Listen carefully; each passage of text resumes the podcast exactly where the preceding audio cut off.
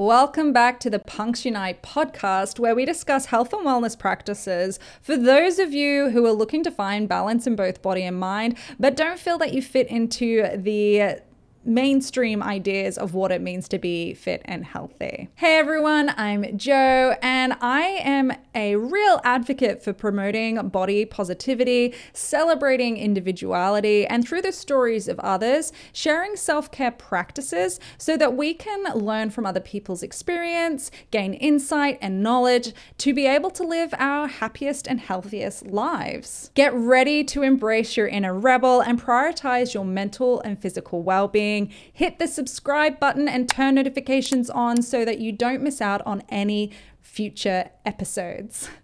I always hate saying that part. It is such a mouthful. But if you enjoy what I do and you find it useful, then subscribe, turn notifications on so that you don't miss out on any future episodes. In today's episode, we dive deep into the personal story of Jeni Barcelos, who is an individual that has been navigating the complexities of long COVID. Now, Jeni uh, has multiple roles. She is an attorney, a parent, an artist. She's also a co founded a number of organizations, including the one that I work for, Marvelous Software and Anchi Coaching Co. Uh, but she's also the co founder of a climate justice initiative, Three Degrees Warmer. Now, in this episode, Jeni shares with us uh, how she manages long COVID. She shares some strategies with us, some insights, some resources, and she also highlights the challenges that people face with long COVID and the societal skepticism of the illness. Jeni really serves as the reminder that the you know that humans aren't just statistics and it underscores the fact and the importance that we need to support each other uh, during these challenging times. There are lots of uh, challenges that we're facing as humans from um, many different angles and really working together as a community and sharing our knowledge and sharing what we find out so that people can take that information and research more into it and actually take back the power of and the control of our own health and well-being. So without further ado, let's jump into this week's episode.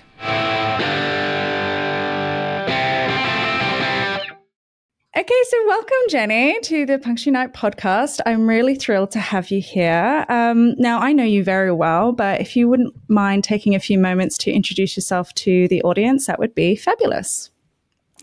Sure. Thank you, Jo, for having me on your podcast. Um, so, my name is Jeni Barcelos. I am American and I know Jo because we work together. And I I'm on this podcast you invited me on because I have a three plus year long experience with dealing with long COVID. And so that's what I'm here to talk about.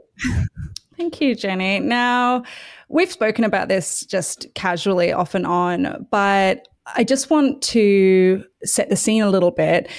You got COVID right at the beginning, yes. didn't you? Like, even almost before they knew the yes. extremity of what the um, situation was. Yes. Uh, so my belief is that I had the original alpha wave or the Wuhan wave of COVID, which was terrible and devastatingly like it made you devastatingly sick, kind of the worst flu you could imagine. So I know that COVID's evolved a lot in the last few years and with Delta and Omicron, but this the wave that I had, I was the sickest by far that I've ever been in my life. And what sort of symptoms did you experience? Do you remember?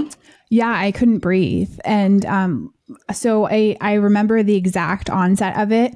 I was um, sitting at my desk, just a normal middle of the workday, just in my house in my home office, and all of a sudden I started feeling chills, and then like it, like I started, my body started shaking, and so I messaged um, Sandy, who we also work with, and I said, I think I'm getting sick. I'm going to go lie down. And I went and I like couldn't even make it upstairs to the, my the rest of my house. I like laid downstairs, and I think I kind of fell asleep for a few minutes, and I just woke up like trembling, and um, I just kind of crawled to the bathtub. I have a bathtub in my downstairs that like a, we don't use that room, and I just ran a bath and I kind of sat in there, and I think I was going in and out of consciousness. So that was my first symptom. And then I developed like the really bad COVID cough. And I'm sure um, if I had not lived on a remote island and that's only accessible by boat or small airplane, I would have gone to the hospital. But it's mm-hmm. like, uh, it's a helicopter ride and like a hundred thousand dollars basically to go to the hospital like that or a ferry. And so my husband just was home. He got home at some point. I don't remember exactly what happened. And he was just trying to take care of me. And then I went to sleep and I woke up and I was like struggling to breathe. I did not have a pulse oximeter at that time. I now have two that I keep in my house, like most of us have. But um, I'm sure my oxygen was terrible. And then I woke up to like the worst headache of my life, to like it felt like someone was hitting me in the head with a hammer to the point where I was like sobbing, trying to open my eyes to wake up. And at this point, did you know that it was COVID? Like, had, no, no, we didn't know COVID existed. Was, yeah, so you didn't. No, know. no, no. So I will just say, so I was living near Seattle, and that was the place in the United States that had the first documented cases was in and around Seattle. And my husband worked at Amazon in the corporate headquarters at the time, and his team was flying back and forth constantly to China. So he had people in his office that were very sick and he had the guy he sat next to actually he told me um, he was like coughing really bad and the guy had said that someone in his family had just died from this like terrible cough. Oh my gosh. Yeah. Oh, that's so, I mean, terrifying. Like p- like it's terrifying now knowing yeah. it from the like we're on the other side but at the time like completely not actually knowing what this was and people just dying of a cough Thank so God, to speak yeah, thank God I didn't know. And thank God yeah. like I didn't get put on a ventilator because I think that would have like, you know, that I believe that mm. that was a death sentence for most people. So, mm. um, you know, to get the medicine remdesivir, I think was really dangerous. And um, that was a medication that we now know had been pooled for safety issues for other illnesses.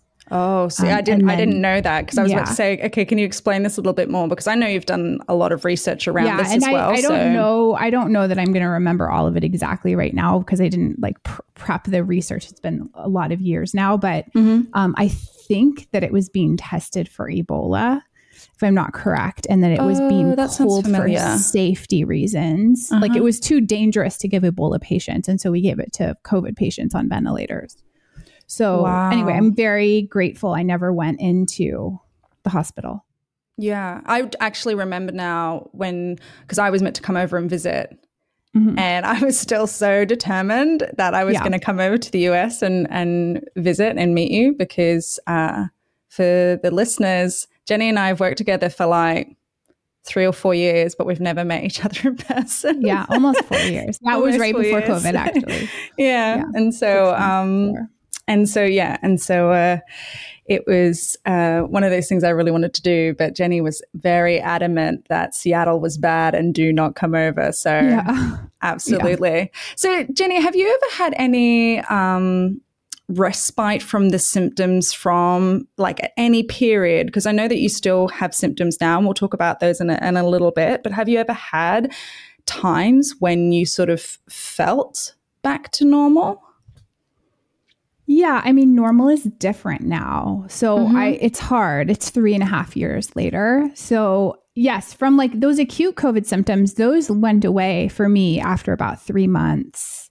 And, and what then, were, what were they again? So like oh, so I um I had really bad cough. Like I had mm-hmm. a really hard time breathing. I'm sure I was not getting enough oxygen. In fact, I got a pulse oximeter right around when the lockdown started in March of 2020, March, April, and my oxygen was really quite low so I was I was struggling to get enough oxygen and I had um it was like unlike any other cough. And I did at some point go to our local clinic and I had a chest x-ray and you know they like they don't know what to do. Um my I consulted three different doctors um both locally to my island but we don't have a hospital and then also online through a major kind of medical network in the US and I was told I had COVID and like clinically, even though they were they were not testing early on people in my age group. They were only testing um, elderly people. Mm. So they said if I really was adamant about wanting to be tested, I could go off island, go to a hospital, and like sit in an emergency room and ask to be tested. But there was no promise that I would receive a COVID test. And then also they said I would be exposing myself, you know, to the current virus and Mm. Um, and my family. So I just stayed. And so I was given a clinical diagnosis of having had COVID um, Mhm. through telehealth appointments. And yeah, so the the but my breathing started to improve. I would after three months, like I said, I was fine. And then um, I was probably like pretty fine for two weeks. And then the fever started.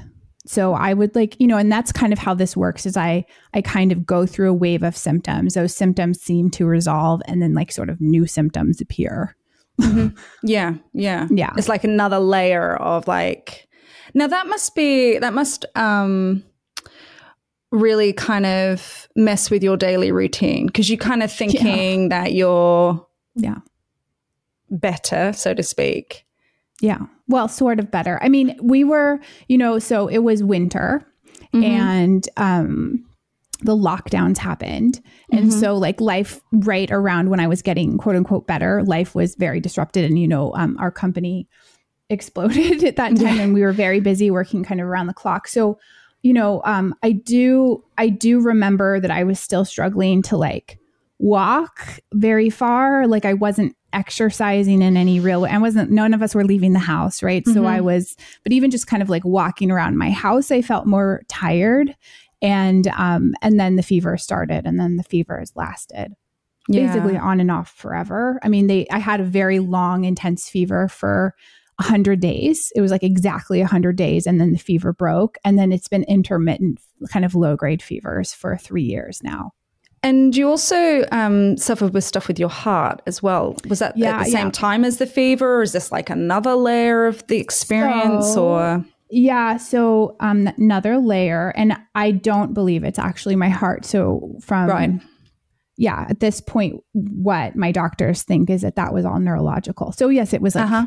expressing as an issue with my heart, but it wasn't actually an issue with my heart. It was more that my brain neurologically was not giving my heart the right signals. It wasn't that my heart was damaged. Like in COVID, Oh, we hear a lot about myocarditis and these like heart issues that people Mhm. are having. And to the best of my knowledge, that's not what I'm experiencing. I was experiencing neurological damage that was um, showing up as a heart in some in as one of the ways it's been showing up is as a heart issue. But those um, my neurological symptoms are are are quite a bit better. I still have some issues with my vision, but yeah, it's like this weird.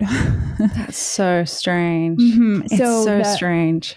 Yeah, so that for people that don't know, we I didn't know. I'm sure you know, Jo, because you know this a lot about this stuff. But we have this autonomic Nervous uh, system. nervous system yeah. where this is like the part our brain telling our body to do all the things that we don't have to think about, like breathe and our heartbeats and like blood flows, and like we don't have to consciously make those decisions to say heartbeat. So that that my my way of thinking about it from talking to my neurologists a bunch about it is that like my autonomic nervous system my brain was like just sort of like misprogramming that system and giving it the wrong signals. And so it was like doing the wrong things.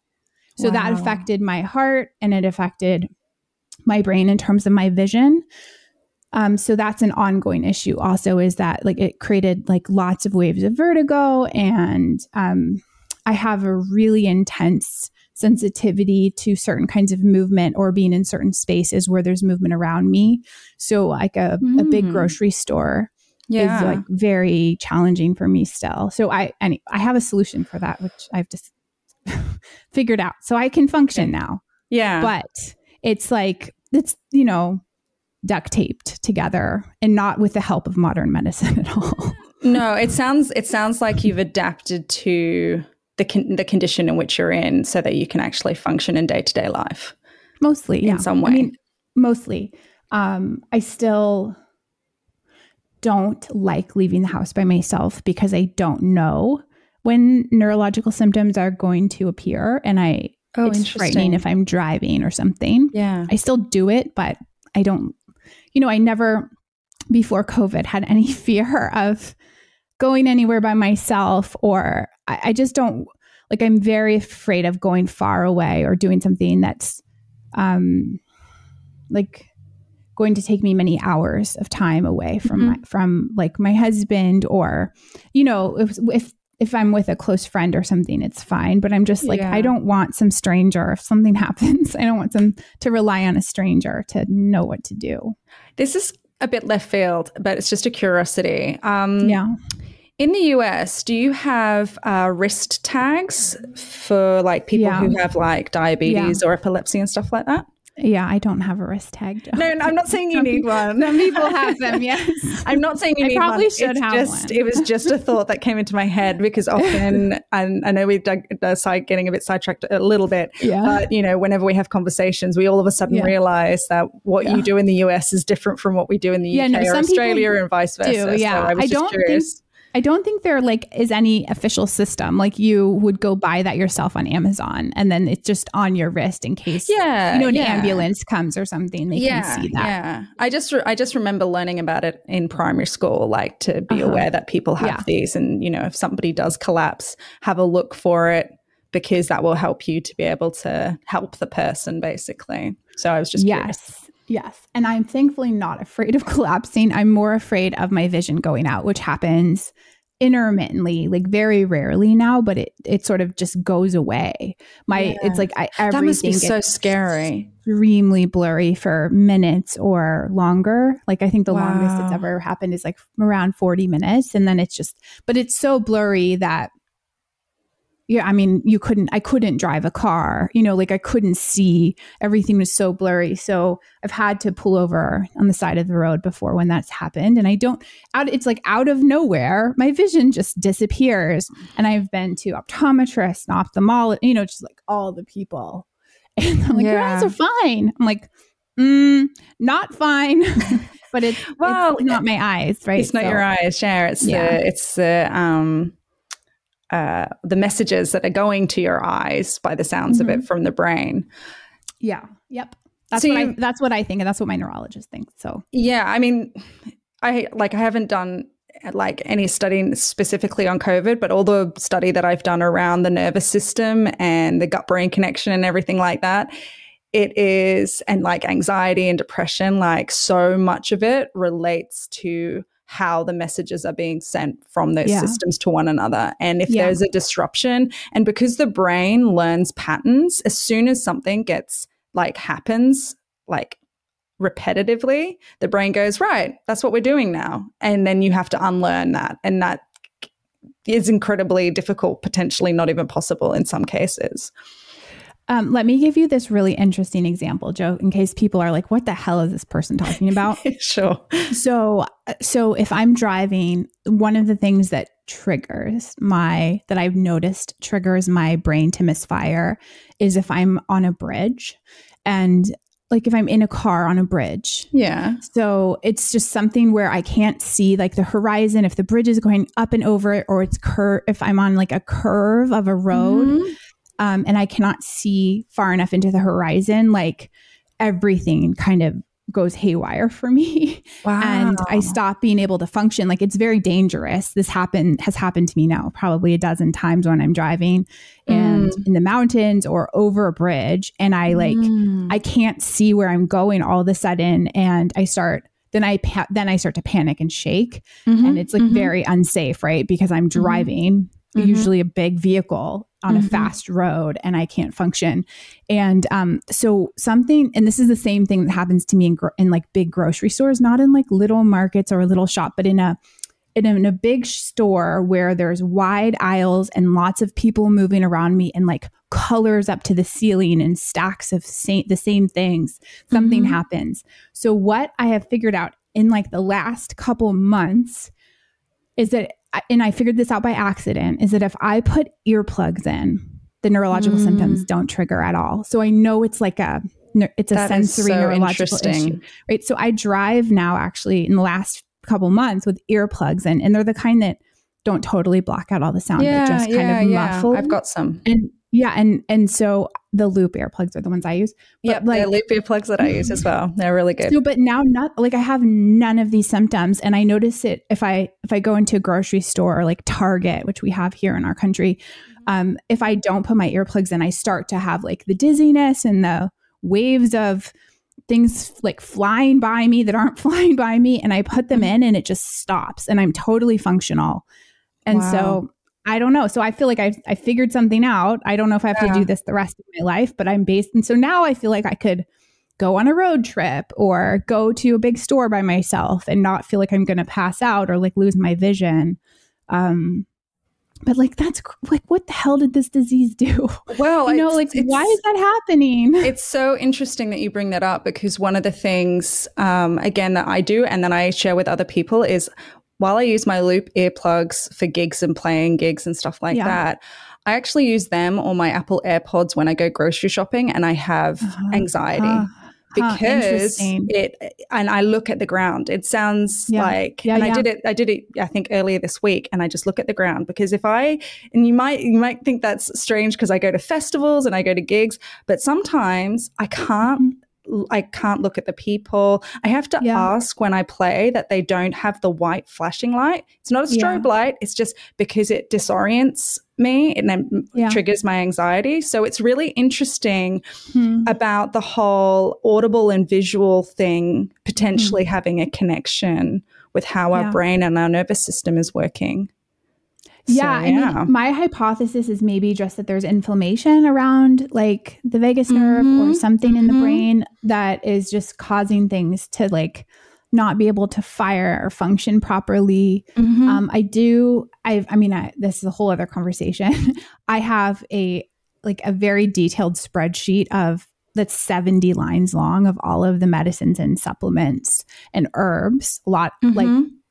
I think two out of 70 are prescription medicines and the rest are natural herbs or supplements that I that I take and I've taken over the last and this is only in the last maybe 6 months like before this I have like giant Tupperware containers oh, filled yeah, with saying, yeah. filled with these things, which is which also like can create other problems, right? If you're taking this many. So now I like track how many of each thing I take so they can try to match what's working. But I, if I take something that's known to be anti-inflammatory, I also tend to be fine.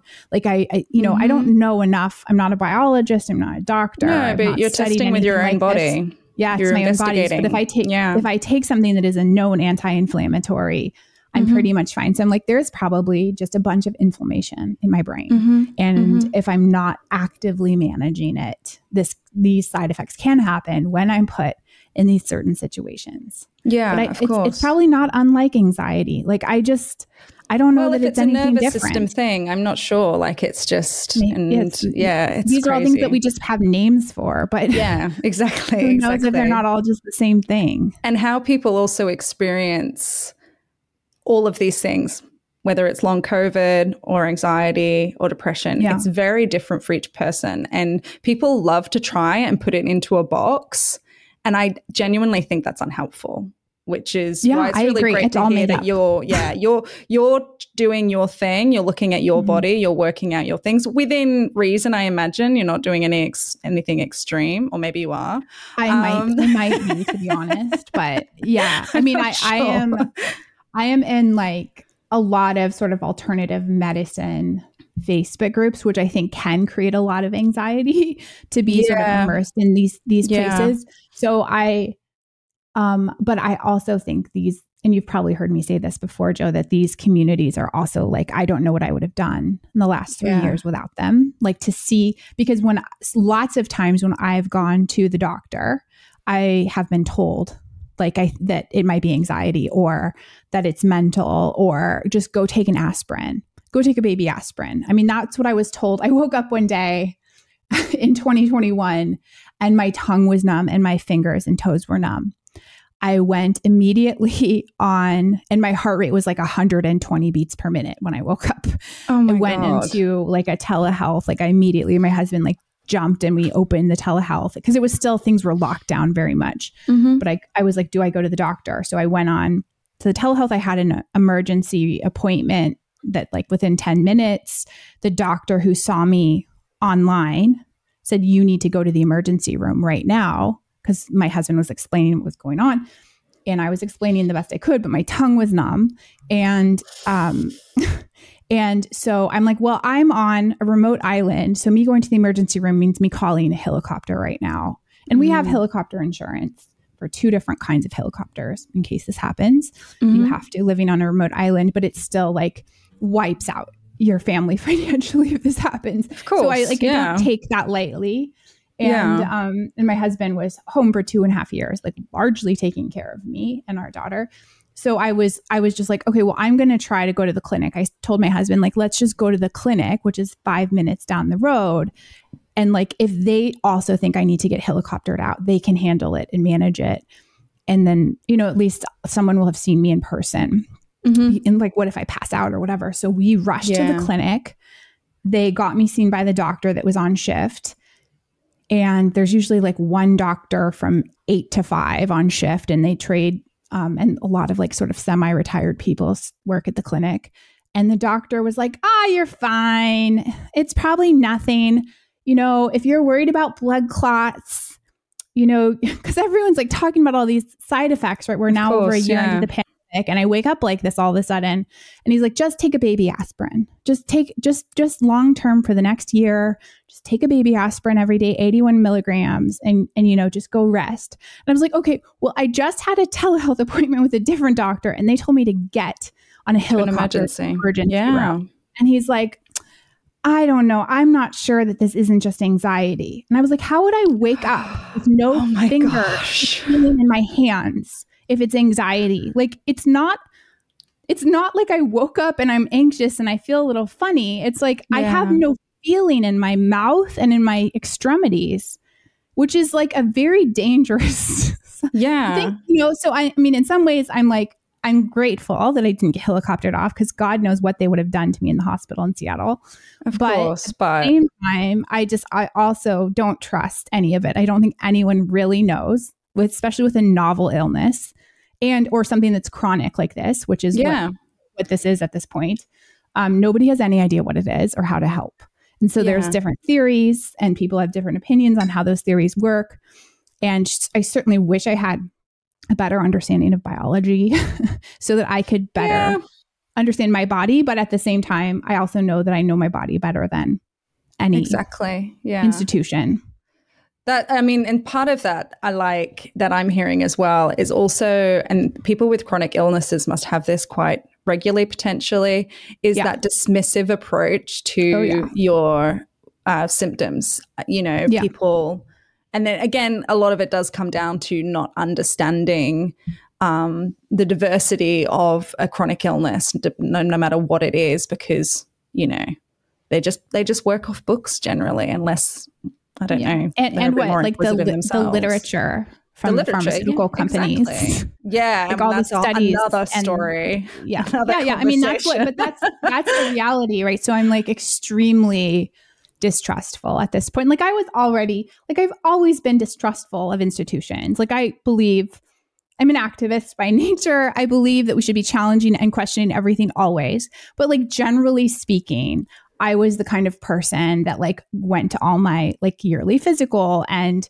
like saw my doctor on a regular basis and like got skin check exams every year for skin cancer and Mhm. and I'm like extremely vaccinated because I've traveled the world a lot Mhm. for for work and for personal reasons. So I've had like all of the bizarre tropical illness vaccines, right? Like I've I'm just like I trust the system like quite a lot. I, I trusted it quite a lot.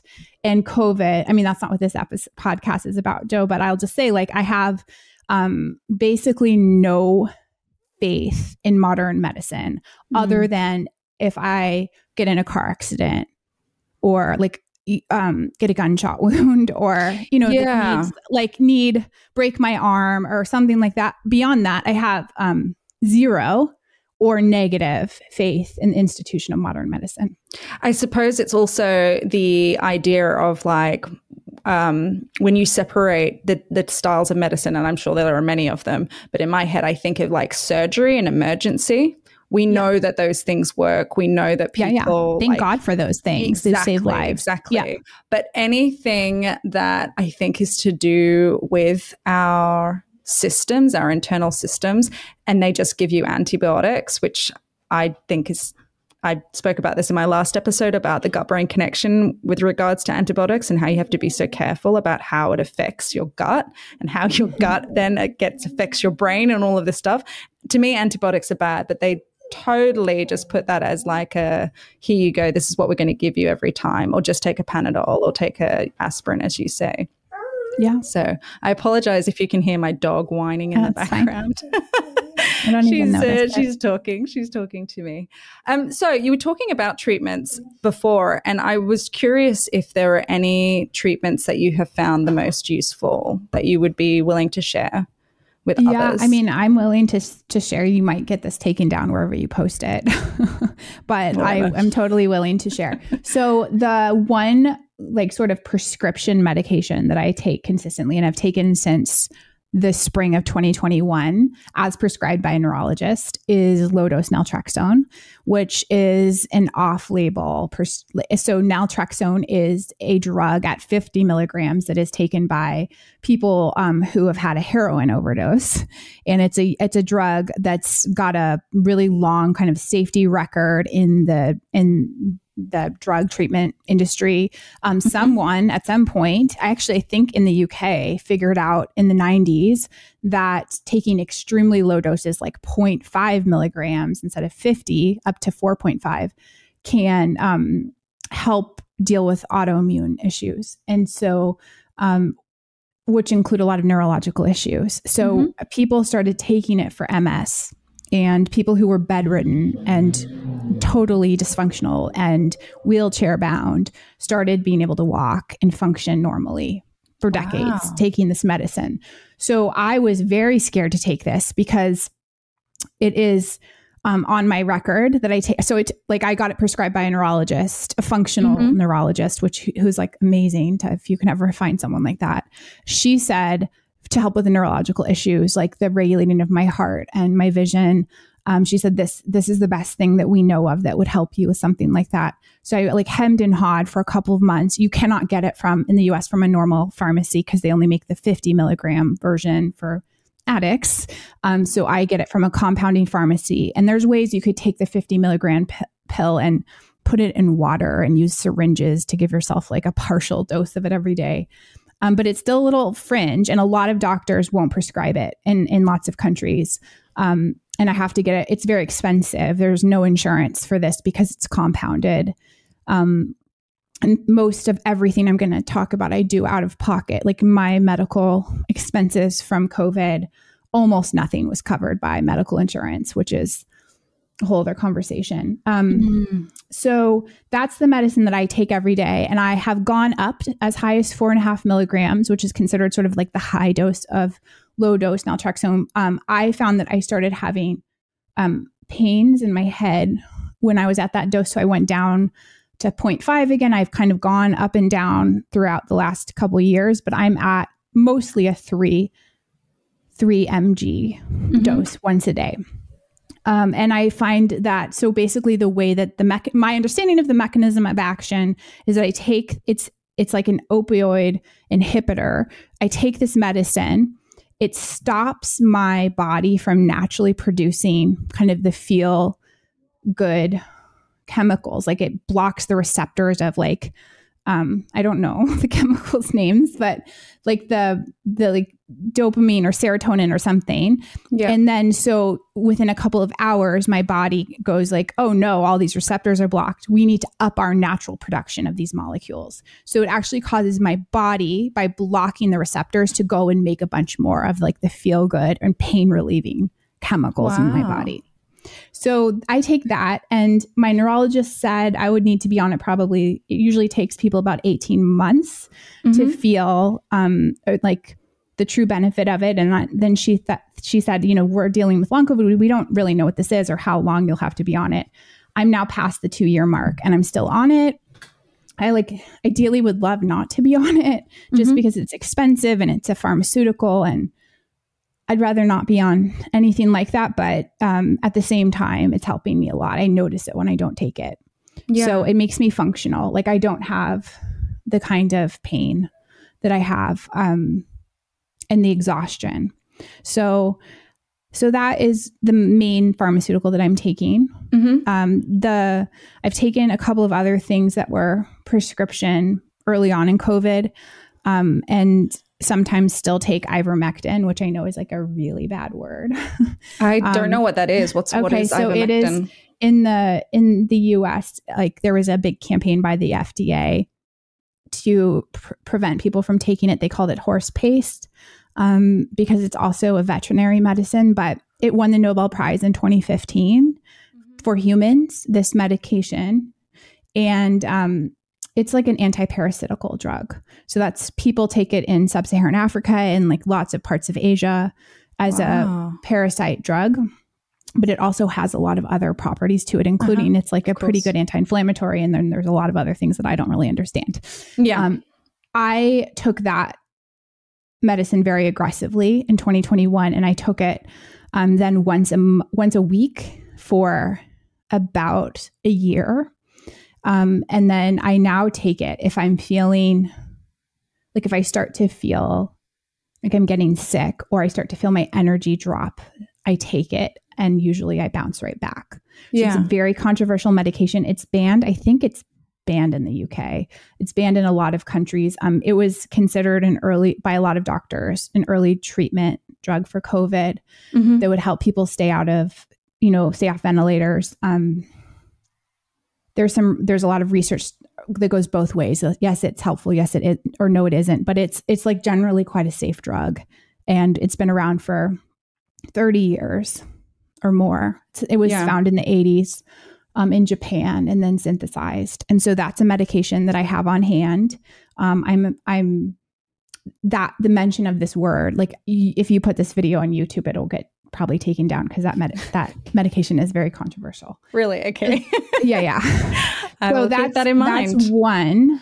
Um, that's the other one, and everything else I take, I mean, is like, you know, like vitamins or herbs. I have, yeah. I was um, gonna say, do you take probiotics, perchance? So yeah, so there's a very um, specific probiotic, and I'll just tell you what it's called. That ha- like ha- there's a lot of kind of communities of patients online that have experimented with different probiotics. So the one that I take most frequently is called LP299V. I take I take that probiotic um, sometimes daily, sometimes you know a couple times a week, and I also take an and that's by the Jarrow brand. It's 10 billion CFUs, and I take another one by that brand. Sometimes it has some prebiotics in it as well. Um, I do. There is evidence from like the one of the patient groups that I'm in that taking too Mm. much of a probiotic like this will cause a Herxheimer reaction. So you start to have like get very you start to feel very very ill. That's where your body is like cleaning out toxic debris, but then it go kind of goes into your bloodstream and starts floating around, and you start to Mhm. physically feel really sick because your body's processing. So you don't want to have like too. My understanding is you don't want to have too much of a Herxheimer reaction because it causes other problems. So you kind of have to judge and not trigger too much like cleaning inside your body at the same time. That's interesting. Do you know? I think looking that up, that is the. Did you say LP299V? yeah. That is the lactobacillus or bacillus. Uh-huh. And I think that this one is the one that is specific to helping um, ease stress. Huh. I think. Um, there is definitely one that starts with lactobacillus, but I just can't remember if it's um, plantarium or there is another name. Hmm. That's interesting. I'll have to um, look that up properly. Uh, I only discovered that last week when I was um, Huh. doing the episode on the gut brain connection and probiotics and learning that, you know, most of our serotonin is produced in the gut. Yeah, and that's that's, why, yeah, Yeah. that's why, like, if your gut is unhappy, then you might be unhappy, and vice versa. I'm sure it's not that simple, but it's just interesting that one of the the um, probiotics that you actually take is one of these ones that sounds like they specifically focus on easing the stress in the gut. Yeah, I um I will also say there's I just um listened to a YouTube video from a doctor who just published a paper on the sort of gut impacts of of COVID and and the COVID vaccines, basically the gut impacts of the spike protein, mm-hmm. and the spike protein just sort of like decimates like gut bacteria. Wow. It's like it's almost like an antibiotic. Oh so people who have COVID or who've recently had the vaccine, I think that there's like it would be wise to make sure you're you're getting enough kind of um, good bacteria through probiotic.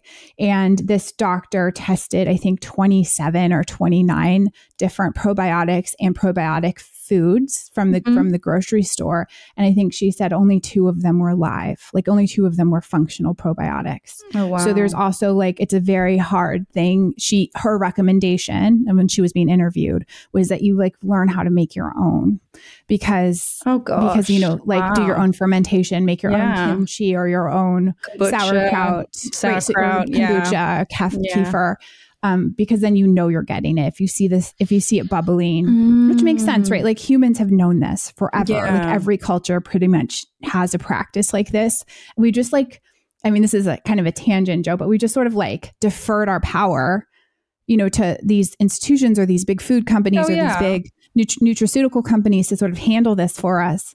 And it's like even for yogurt, things like yogurt, if you like, she was testing all kinds of stuff and it just wasn't the probiotics yeah. were gone, they were dead.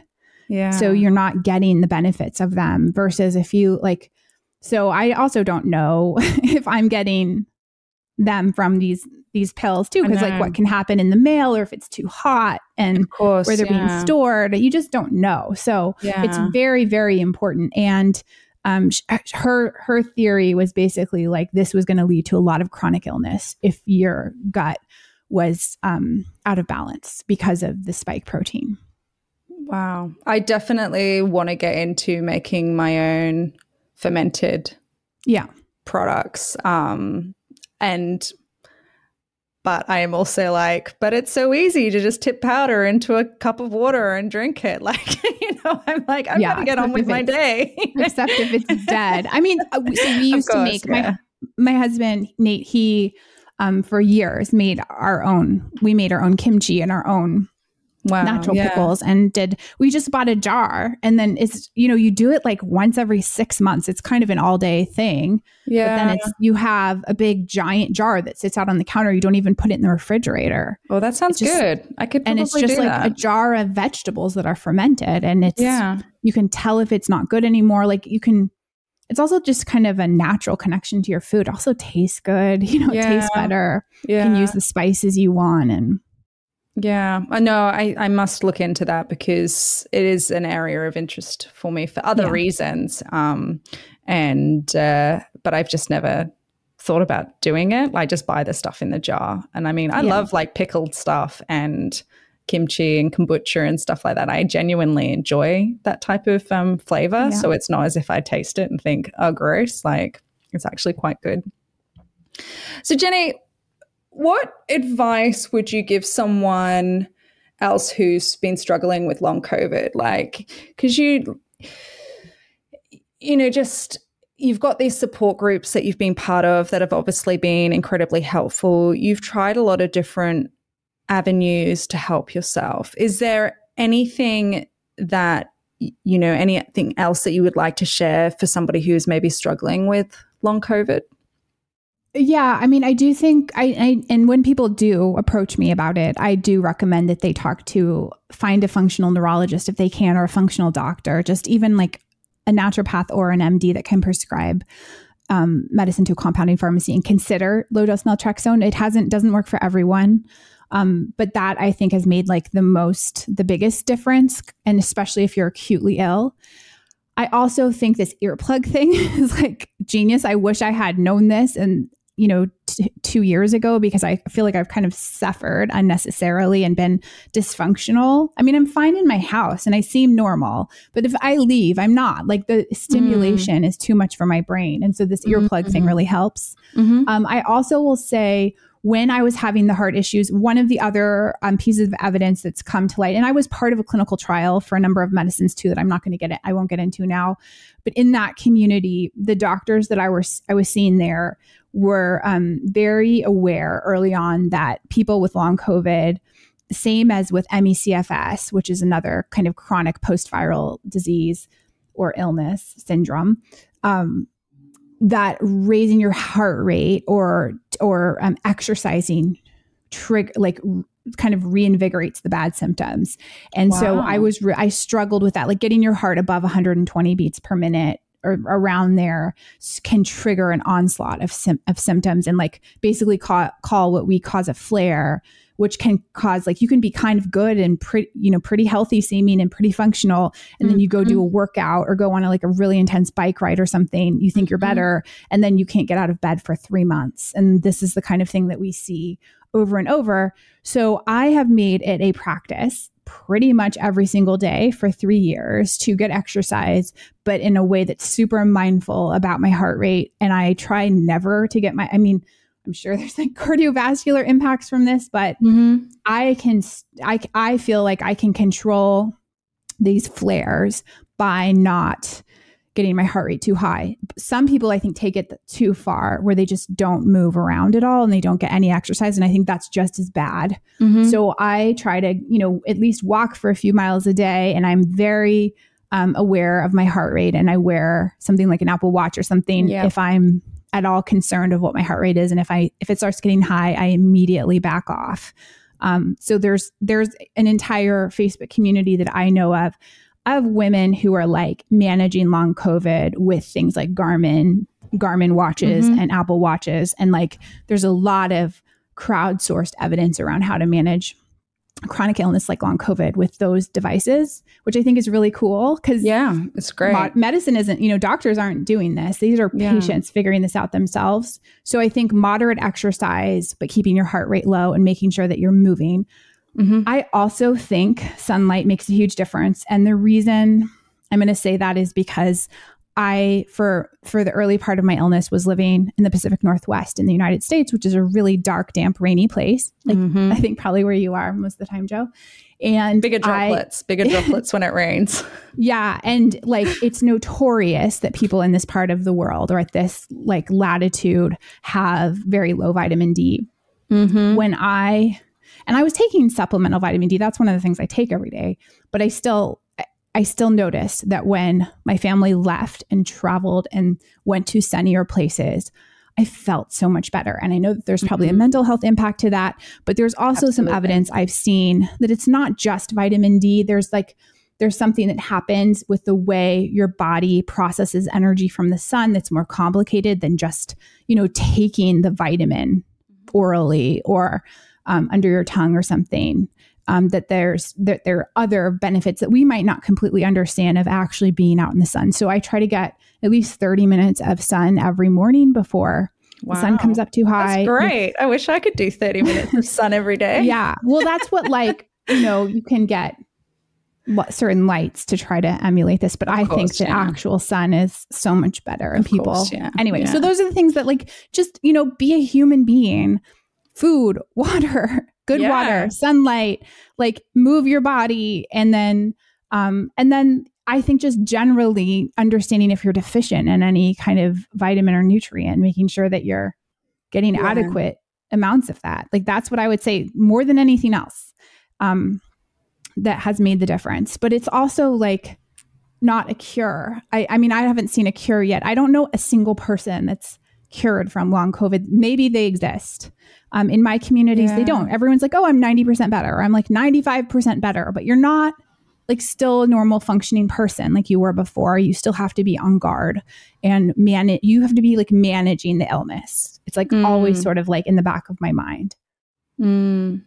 Yeah. I think as well, this again is just a belief that I have, and I have nothing to back it up except my own experience. But I do actually think if you've had COVID, just had COVID, it messes with your system. Oh yeah. And things change in your body because there are certain things that happened to me. And okay, it could have been age, but I ended up getting sciatica. And I don't know Mhm. why that happened. I'm pretty active. I'm Mhm. a yoga person. Yeah. I keep myself pretty healthy. And Yeah. then it within weeks of getting past like COVID, just I only had COVID. It was like a bad cold. It wasn't even that bad. I ended up with this infl- inflammatory disease on a nerve. It Yeah. just, and I'm just not convinced Mhm. that it didn't, I don't know, trigger it. Maybe I was prone to get it at some point, but I don't know. I'm just not convinced that it wasn't triggered by COVID. I mean, yeah, I, I think COVID, I mean, the spike protein part of COVID is extremely inflammatory. Like Yeah. every, everyone knows that. So if you have any sort of like weak place in your body, that's where it's going to go. I, for me, it went to my brain. But- your like, brain is not weak. why- You're an incredibly intelligent woman. Don't think of it like that. Why did it go to my brain? It might it go to my vagus nerve of all places? But But the um, thing is, vagus nerve can be weak. yeah, yeah. If, you and suffer, if you suffer with any type of like mental health disorder, uh, particularly with anxiety, it could Yeah. be very well that your um, parasympathetic nervous system isn't kicking in as well as what it should because you're always in this state of like hypervigilance. So, I will say knows? that most of the patients in the patient community that I, in the communities that I have been in for the last three years, were overachievers. Were people, Oh, a wow. lot of athletes, like a lot of professional or semi professional athletes, or people like yoga teachers, um, or people who were like very, very active. Like, I, I'm, ta- I mean, I, I can't, I won't reveal who's in these groups, but like, no, no, people don't. who had some of the biggest companies you've ever heard of. Like those are the kinds of people that are in some of my groups and it's not, you know, it, it's it's people who I think had a lot of stress in their lives and when they got sick and so their body just wasn't able to address the disease Yeah. the way that it was for some people. I mean, that's my theory. You know, I'm seeing people who who were like professional runners or mountain bikers or like people who had real really really busy lives as executives and were managing a bunch of children and a bunch of responsibilities and a bunch of like social obligations and just this happened to them and they were just leveled. And Yeah. so I think it's also just a good message for everyone to be aware if you're stretching yourself too thin, if you do happen to get sick, there's, you know, you're you're more vulnerable to a post-viral illness. And we see this like ME/CFS. If you don't know what that is, you should Google it. This is a post-viral illness or syndrome that's been around for decades and it's extremely debilitating. It's not the same, I don't think, as long COVID, but it's very similar. for- Mhm. And it's usually people get that illness because they were, you know, they got sick on a trip or something. They flew home, they kind of get better. And then a few weeks later, something happens and their body starts to break down. And it might be for the rest of their lives. Wow. And that's like, that's what happens. I think if your immune system is compromised, you just Yeah. can't. It's like a very complicated. You're a complicated organism, and so no one complex. really We're knows. complex. No one really what's going on. No Yeah. one really knows. Uh, another slightly random fact, um, which you may already know, is that 70 to 80% of our immune cells are reside in our gut as well. Yeah, yeah. So, like, gut health. Anyway, sorry, I don't mean to like No, sidetrack no, with I- that, but it just, again, like you're yeah, talking no, about I think the gut immune health is a lot. and Yep. It's, uh, Yeah. yeah, it's just interesting. Yep. Yeah. Before we wrap up, Jeni, is there anything that you wish more people understood about living with long COVID? Just sort of the people who maybe don't have long COVID, do you feel like, I don't know, there's something that you wish that people kind of got a little bit better? I mean, I think that I'm much more sensitive to kind of invisible illness now than I was, like much more Right. sympathetic. And I see it also like I in the United States it's a disability and I don't have like a disability sticker in my car or something like that, but I think long it's COVID is a disability. it is, yeah. In the United States, it's Ah. a disability. Like you can file a claim and you know receive receive um, permission not to work and get a check, right? So oh goodness, I, don't didn't know do that. but Right. but some people do, and a lot of people don't don't get accepted into that program, but it's an officially disability in the country. And um, I think I'm just much more sensitive to to like if you see somebody and maybe you know they have I don't know, placard in their truck or they have a service animal or, you know, they seem, they look perfectly healthy, but they're using other resources. I just mm-hmm. think be sensitive to that because we don't know what's going on in someone's body. We don't know what, like, it, it just opened my eyes to how diverse disability is and what it can look like. Mm-hmm. Um, and people who look completely normal and healthy and are seemingly completely normal and healthy, you don't know if their vision is compromised. You don't know if they're having like an internal tremor. You don't know. And so yeah. I think that just being sensitive, knowing it exists, it's like important to be educated around what people are experiencing because it, it's like who knows how many people have this or are going to have this after COVID. And the estimates are up to 30% of everyone who has had COVID could be impacted long term like this in some way or another. Mm-hmm. So it's like a huge percentage of the human population that is really we're going to maybe see this materialize for them in one way or another. I don't know. And I don't know if it's for me, a lot of the groups I'm in were people who got the alpha wave or the Wuhan wave. And so, yeah. you know, it's like very obvious to us that like our illness came after that. We were all locked in our houses, like we weren't getting anything else. And, um, but now I think maybe people don't know. Like they got like a little bit of a COVID cold and they're you know two weeks later they start to have these weird symptoms they might not be putting it together so just being yeah educated and aware and sharing knowledge of this. Yeah, yeah. And empathetic towards other people when you can't yeah. see the symptoms or can't see what it yeah. is that is a disability. Like, yeah, don't not believe them, you know, like be respectful kind of thing as well. Yeah. I think, and I think that's it. Like, you know, for such a long time, people didn't believe that people had long COVID. They were just like, yeah, no, a lot of people possible. still don't believe it. They think it's just like, oh, people are you know, feeling sorry for themselves or whatever. And I can say, yeah. like, I don't know what constellation of whatever is going on in my body, but I can say that I never had any of this before. Yeah. And I want to be healthy and I work really hard to be healthy. So um, it's not made up. Like, it's not. and, yeah. and I, and it's different. And it also presents differently for different people. So it seems like it's made up, but it is, but it is, it's something's, something's going on. We just don't know what it is. Jo, can I just say one more thing? Because I also sure. want to say um, a lot of people also, and maybe this is going to get your episode taken down. A lot of people did have negative impacts from being vaccinated with this that from oh. these COVID vaccines, right? Yeah. And um, even yeah. though I had my symptoms a year before being vaccinated, it didn't help.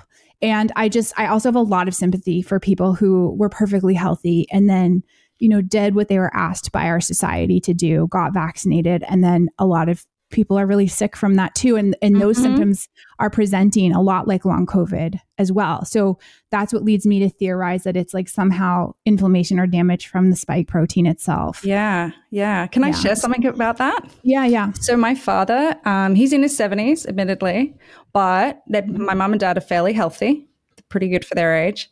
He did all the right things, got the vaccine. I think they actually got AstraZeneca right at the beginning, um, yeah. which I think then got pulled off the shelves. I can't quite remember if it was that if it was that one. Anyway, um, he ended up with polymyalgia, which is an inflammation of the muscles. Huh. He has never had anything like that ever. Mm-hmm. And then I, I mean, he, it was, I won't go into details of his experience, but it wasn't great. And he's okay now. And he, I think he's he's taking medication or he took medication or, or whatnot, but another inflammatory disease. It's just yeah. really strange. And yeah. I mean, my stories are limited on on people who have had experiences from either having COVID or from having the vaccinations. But I think it is silly if people think stuff is that cut and dry. It's yeah, not, yeah. things don't fall into a box. We, as you said, we don't understand our bodies that well. We try to, but we can't possibly understand what's going in. Well, yeah. And just think about, I mean, for someone to become a doctor, I mean, we have general practitioners, but largely there's a lot of specialization and even for general practitioners course, there's yeah. just like a you know they get whatever 20 hours of nutrition science in all of medical school in the Yeah. united states i don't know how it is in your country but Yeah, that that is like very little like would they just only have a certain universe of information that they know about and um, i just think it's been an abomination that people who have been injured by this vaccine have been silenced or made to feel ashamed or Mm. have been denied you know mm, sympathy and treatment and acknowledgement that they were actually hurt um, a lot of the communities I'm in have welcomed those people, and it's like we're long COVID, long haulers, but also like post vaccine long haulers are welcome too. And that's what they're called. They Mm. call themselves a lot of times, or vaccine injured, which is a very inflammatory word um, that will get Mm. censored in lots of places. And so, I mean, the thing is, is like if everybody got these vaccines to try to be good citizens for humanity and tried to help, we shouldn't deny these people the their truth, which is that you know they, for whatever reason, Yeah. this thing And- that they did to help people maybe hurt them, and some people are like irreparably harmed. It's yeah, and it, that's terrible. But it's also silly to think that that can happen because if you read any prescribed packet of Yeah. Paracetamol, you have any medication, there are Yeah. always side effects. Do Yeah. not, whatever you do, if you are on the contraceptive pill, look at what the side effects are for that because, well, maybe look at it. I don't know. Well, but I would- I they're, would they're intense. they are intense. Yeah, yeah. You know, Oh like gosh. here you Yeah. are being told you're doing the right thing by taking whatever medication it is. It's going to either help your body, prevent this, help so and so. You would be foolish to think that there are no side effects. There's a reason why they put the list of side effects on everything, is because when they did the tests, they happened. So come on. I don't know. Like, I feel Yeah. feel for those people who have been so deeply affected by the vaccinations. I really do. Yeah. Yeah. I mean, we it should be a, par- a part of the public conversation. And I think Yes. the people who sort of make decisions around what gets censored and what doesn't feel, I think, feel like we can't handle complexity and nuance. Mm-hmm. And that, like, that's part of living in a free society is that we get information and we can make decisions ourselves and have conversations about those complex issues Mm-hmm. because otherwise it's just gaslighting people. So, Mhm. I mean, I definitely, I definitely think that's happening. And Mm. I think it's a tragedy. And I think we need to have more open conversations around kind of modern medicine in general Mhm. and what is taken, what we take for granted and what we just accept as given. Um, I have a lot, a lot of feelings about that. And I think it's it's one of those areas where I feel like you risk losing friends or connection with family by even talking about this. Wow. And I think that's just devastating to us as a society that we've put this in a box where it's like we're not allowed to question it. Yeah. Yeah. No, that is that is terrible. I think, yeah, it's like being able to access the information to be able to make your own decisions about things is incredibly important. But if the information isn't there or it's not so easily accessible. So, for example, I know that for you, for you, um, you have definitely gone and looked at research papers. Now, the Oh, average yeah, person is probably not going to do that. You know, they might read an article about it if somebody's done the work because research papers are difficult to read. I mean, unless you use AI to like Yeah, I do. Decipher the abstract. summary, like yeah, I put the abstract into like ChatGPT or, or Yeah. Bard or something, and, and then ask it That's to explain great. it to me as if I'm 10 years old, yeah, and then I go from there. I mean, think that's like one of the benefits of AI. But I also there are a lot of doctors and scientists that have come forward to try to create like YouTube shows or podcasts that explain complicated concepts around the human body to to their audience. So I also watch a lot. Like I, I Yeah. have probably have like a medical school's worth of time watching YouTube videos. Like honestly, after Yeah. three and a half years, like I just and I don't understand everything. I just don't. It's not. Yeah. I'm just. I but just it gives don't. you it gives you a nugget of information to then Yeah. go and research more about it so that you can understand it if you're that yeah, and I ask a lot of questions. Of course, and I and I you try to to see doctors who I can ask questions to. So again, that gets to I think a question of privilege. I've spent a lot of money in the last three and a half years on this process. And so I'm also acutely aware that not everyone can do that. And Yeah. it's come at, you know, it's come at a cost to my family and other priorities and, you know, like money decisions are big, but like uh t- at least ten thousand dollars on on care. At least Oh like gosh. between medication, doctor's visit supplements, like research me programs shivers, Jeni. That's a lot of money.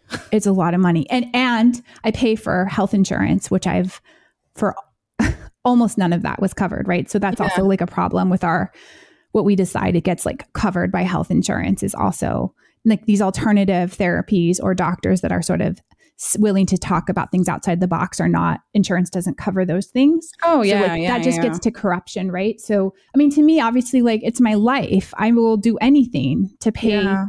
Uh, to get the money and to pay to to take care of myself. Like I have a Yeah. family and I I have wanna be okay- I want to live be- and I want to yeah. I want to have a quality of life, not Yeah. just be bedridden, right? So to me there wasn't even a choice. Mhm. Um and some of that money was just like, you know, I had like experimental trials. I had to like pay to ship my blood, like vials of blood on it on an express airplane that I had to, my mm-hmm. husband had to flag down at the airport. Like Oh, these are crazy things that normal Yeah. people wouldn't do. And yet we are living in a crazy time. Like there's this like novel disease that may or may not have been made in a lab in Wuhan mm-hmm. and bioengineered. And if it wasn't, it's still a crazy disease that we've never seen before. And so like, what are you going to do? What else can you do?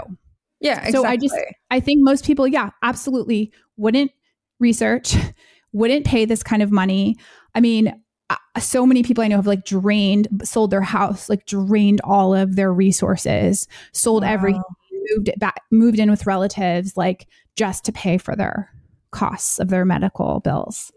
Yeah. So I mean, that's a different question and conversation. I was gonna say that's a Yeah. terrifying thing because you know in the UK we hear of these stories that happen in America like this, and Oh, like yeah, it's people very like common. you know, and like medical bills and things, and you know we're very privileged in the UK to have the NHS system, even though it is uh, like pushed to its limits, and the government are. Um, not doing maybe their best to fund it at all.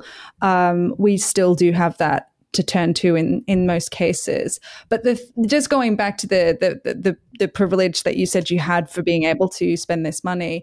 You are trying to share the information, at least that you're getting, so that it can help other people, like the people in the communities. And I think people also forget that. The one thing I'm hearing a lot here is that while, um, of like from you, is like while the medications and the um, different things that you've tried have been very helpful in kind of bringing your body back to balance for the most part.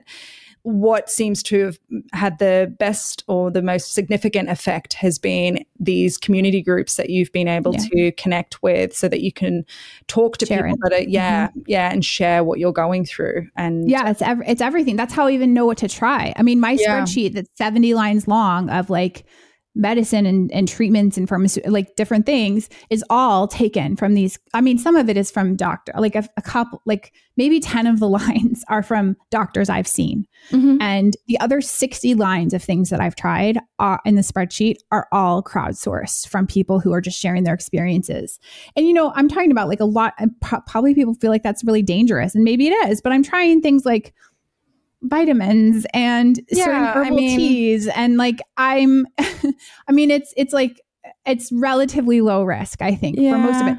There are people though i'll just say this like some people in the in the united states are traveling to europe jo because we don't even have the treatments here a lot of these experimental Wow. treatments so some people are there's one treatment that people some people have had some success with other people have ended up in the hospital with um, that's in germany and it's like you Mhm. go there and you do like 18 sessions of apheresis which is where they drain your blood and try to clean the spike protein out of your blood and then put it oh, back into your body and you go for like months. So people fly to Germany, rent a flat, that is and stay there for insane. months while they're going and getting like hooked up to machine that like drains their blood and cleans it. You know, and that's like thirty thousand dollars. I haven't done that. no. and um, and then even like hyperbaric oxygen treatment is like mm-hmm. between one and two hundred dollars a time. And you know, the doctors will say, well, okay, go for twenty times. I mean, that's so much money. Mm-hmm. Yeah. It's just like crazy. Like none of this is covered really by health insurance, and so I don't know how it is in in the NIH NHS, NHS yeah, NHS National system. Health Service, yeah. But but like these kinds of alternative therapies are where people are really a lot of people are seeing results, and like yeah, my, I'm, I'm those sure. are not probably covered. So I would anyway. be interested. So if anyone listening to this is going through long COVID and they are based in the UK, I would genuinely be interested to hear about your experience with the UK healthcare system with regards to these treatments because I don't have it, and so therefore I'm not familiar with what they're yeah. actually doing to support people. Uh, so, Jeni, we do need to wrap this up. This has been incredibly interesting. Is there any final things that you would like to mention? No, just take care of yourself. I think just your health is ultimately up to you. It's up to each of us, right? So I think that's just my big message is like realizing that's the other big lesson of this is that like there's no system or higher figure or something that's going to kind of swoop in and be this no magic pill. Or, yeah, thing that takes care of me. So it's like really, yeah. it's up to each of us to take care of ourselves.